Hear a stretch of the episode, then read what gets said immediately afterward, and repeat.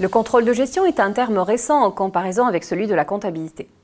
Le premier ouvrage qui utilise pour la première fois le terme contrôle de gestion est celui de Robert Anthony, Management Control Function, paru en 1965. Anthony était le premier à donner une définition et un nom à un ensemble d'outils qui existaient et qui étaient quotidiennement utilisés dans les entreprises, certains même depuis la révolution industrielle. Le contrôle de gestion se distingue de la comptabilité à plusieurs niveaux. La comptabilité est obligatoire, alors que le contrôle de gestion est facultatif. La comptabilité est une application directe des règles, les mêmes pour tous, alors que le contrôle de gestion est à l'appréciation de ses utilisateurs. Autrement dit, chaque entreprise façonnera ses outils de contrôle de gestion selon ses besoins, son environnement et sa culture. Le contrôle de gestion consiste à collecter, analyser et interpréter les informations financières et opérationnelles d'une entreprise afin d'évaluer sa performance et de piloter cette performance. Il vise à fournir aux dirigeants et aux responsables des informations pertinentes pour les aider à atteindre les objectifs fixés.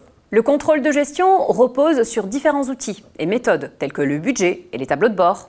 Ces outils permettent de piloter l'entreprise pour qu'elle atteigne ses objectifs. Il s'agit d'identifier par exemple l'écart entre le chiffre d'affaires réel et le chiffre d'affaires prévisionnel et de comprendre l'origine de cet écart et d'essayer de proposer une ou des actions correctives si nécessaire. Il s'agit aussi d'un système qui permet la communication et la coordination au sein d'une organisation, de partager les informations et les objectifs entre les différents services et niveaux hiérarchiques, de favoriser aussi la collaboration et la prise de décision collective et d'assurer la cohérence et action de chacun avec des objectifs globaux. Le contrôle de gestion se déroule en plusieurs étapes.